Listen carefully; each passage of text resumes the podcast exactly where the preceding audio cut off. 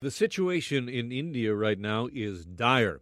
India has reported a global record of more than 314,000 new infections Thursday as the grim coronavirus surge in the world's second most populous country sends more and more sick people into a fragile healthcare system that is short of hospital beds and beds and critically short of oxygen at this point. Meanwhile, there are increasing concerns about the variant first identified in India as B1617 and what that might mean. We know that it is in Canada. We don't have it in Ontario, but it's in British Columbia. It's been identified in Quebec. Conservative leader Erin O'Toole says the federal government needs to immediately stop admitting flights from hotspot countries like India and Brazil. Justin Trudeau talking about it this morning. Here is a bit of a non answer from Justin Trudeau about border controls we have some of the strongest measures uh, in the world in terms of protecting our borders.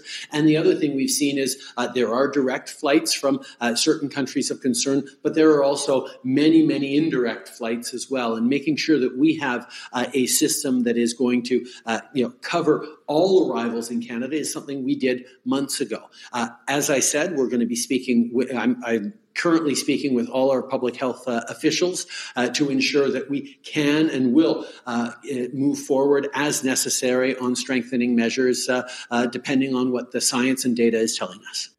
You don't make friends with word salads. You don't make friends with word salads.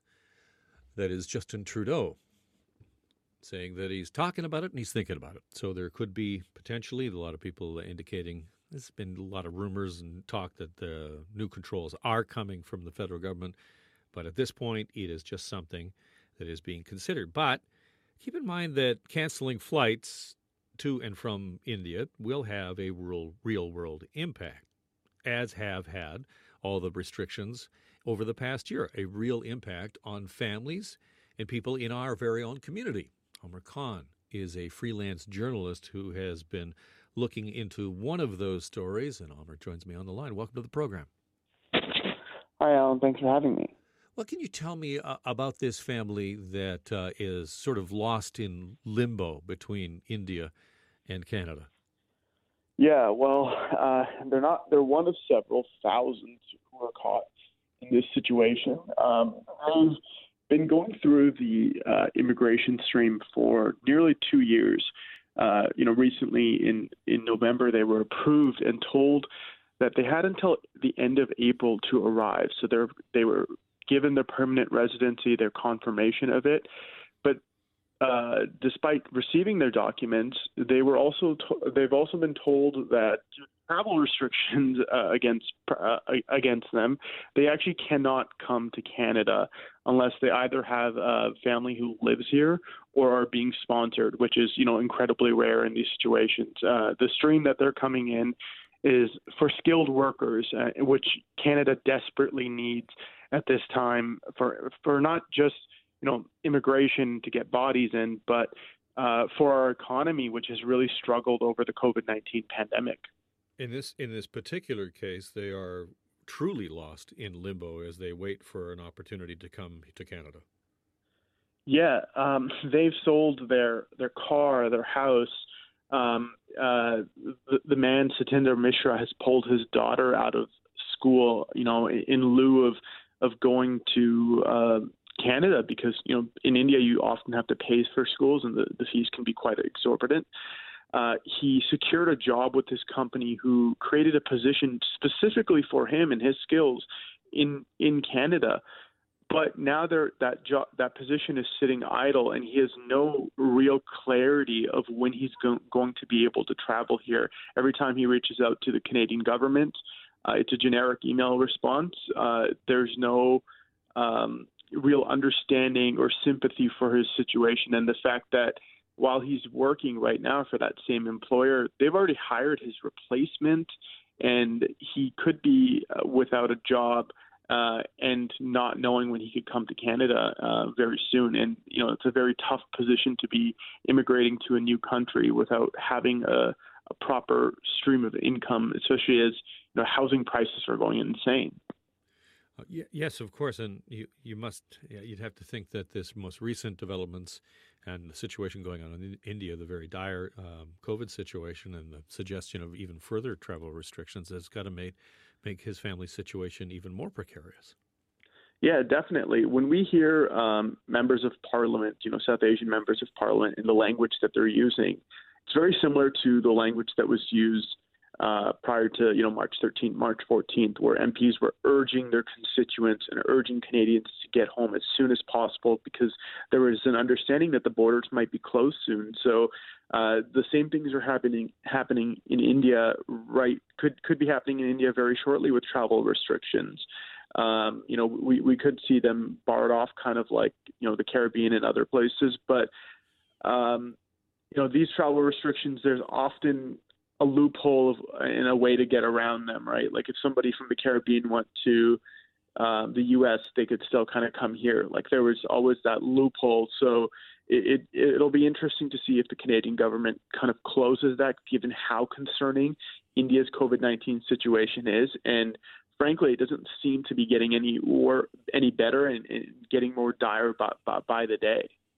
I'm speaking with Amar Khan, a freelance journalist who's uh, been doing reporting about uh, families who are left in limbo in permanent resident status. And do you have a sense of how many families would be in the the situation of the family that you're documenting? Um, I, I, they they didn't provide us. Uh, Immigration Canada couldn't provide us with an exact number, but um, I've spoken to a couple different lawyers, and they believe it's tens of thousands of people because you know we were 150, 170,000 people short of our immigration goal, and usually that's that that comes through this this specific stream. Um, so it, it's a very considerable number, um, and it's had obviously some uh, pretty detrimental effects. I've had, you know, upward. I, I spoke to Charles Adler about this a little bit uh, ago, and since then, I think I've had hundreds of people reach out to me telling me their stories and it's not just india it's you know people in, in iran people in the uk um, the only country that's been exempt to actually travel uh, to Canada with their with these with these documents has been the United States, which, as we both know, was the epicenter epicenter of COVID nineteen for, for well over a year. Uh, what's your What's your sense of how the Canadian government is is handling, uh, you know, this sort of situation of trying to, you know, who is allowed in and and who isn't? Is what's behind it? Is it does there seem to be any rhyme or reason? Um, I, I would say that obviously, you know, it, it's very uh, well known that the United States and Canada are, are very close allies, close trading partners. Um, so obviously there's some leniency in, uh, given to that way, and you know people crossing the border back and forth.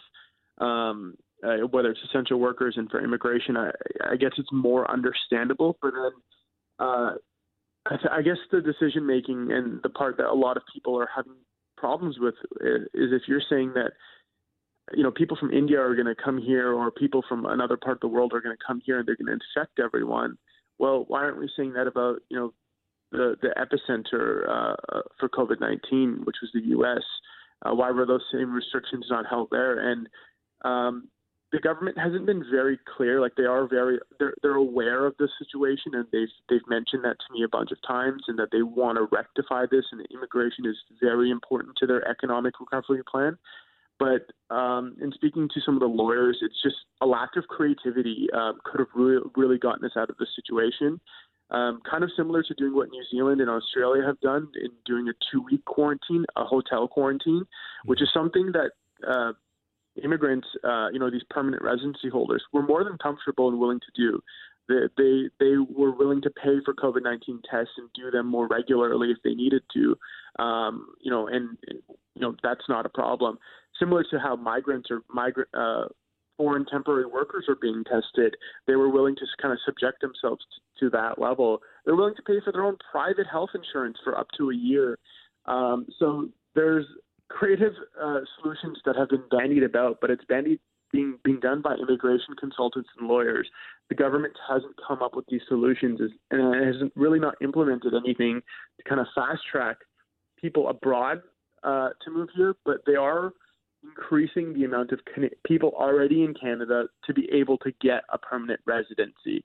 So if you're a student here or somebody who has been working here on a visa, uh, they've been moving, they've been processing those applications at a faster rate to get those people to want to stay and, and be able to stay in Canada for a longer term. Amar, I appreciate your reporting. Thank you so much. Thank you. And thank you for coming on today. Thanks, Alan. That is Amar Khan, a freelance journalist, with uh, just a, a fascinating look at the sort of legal limbo that many families are in around the country.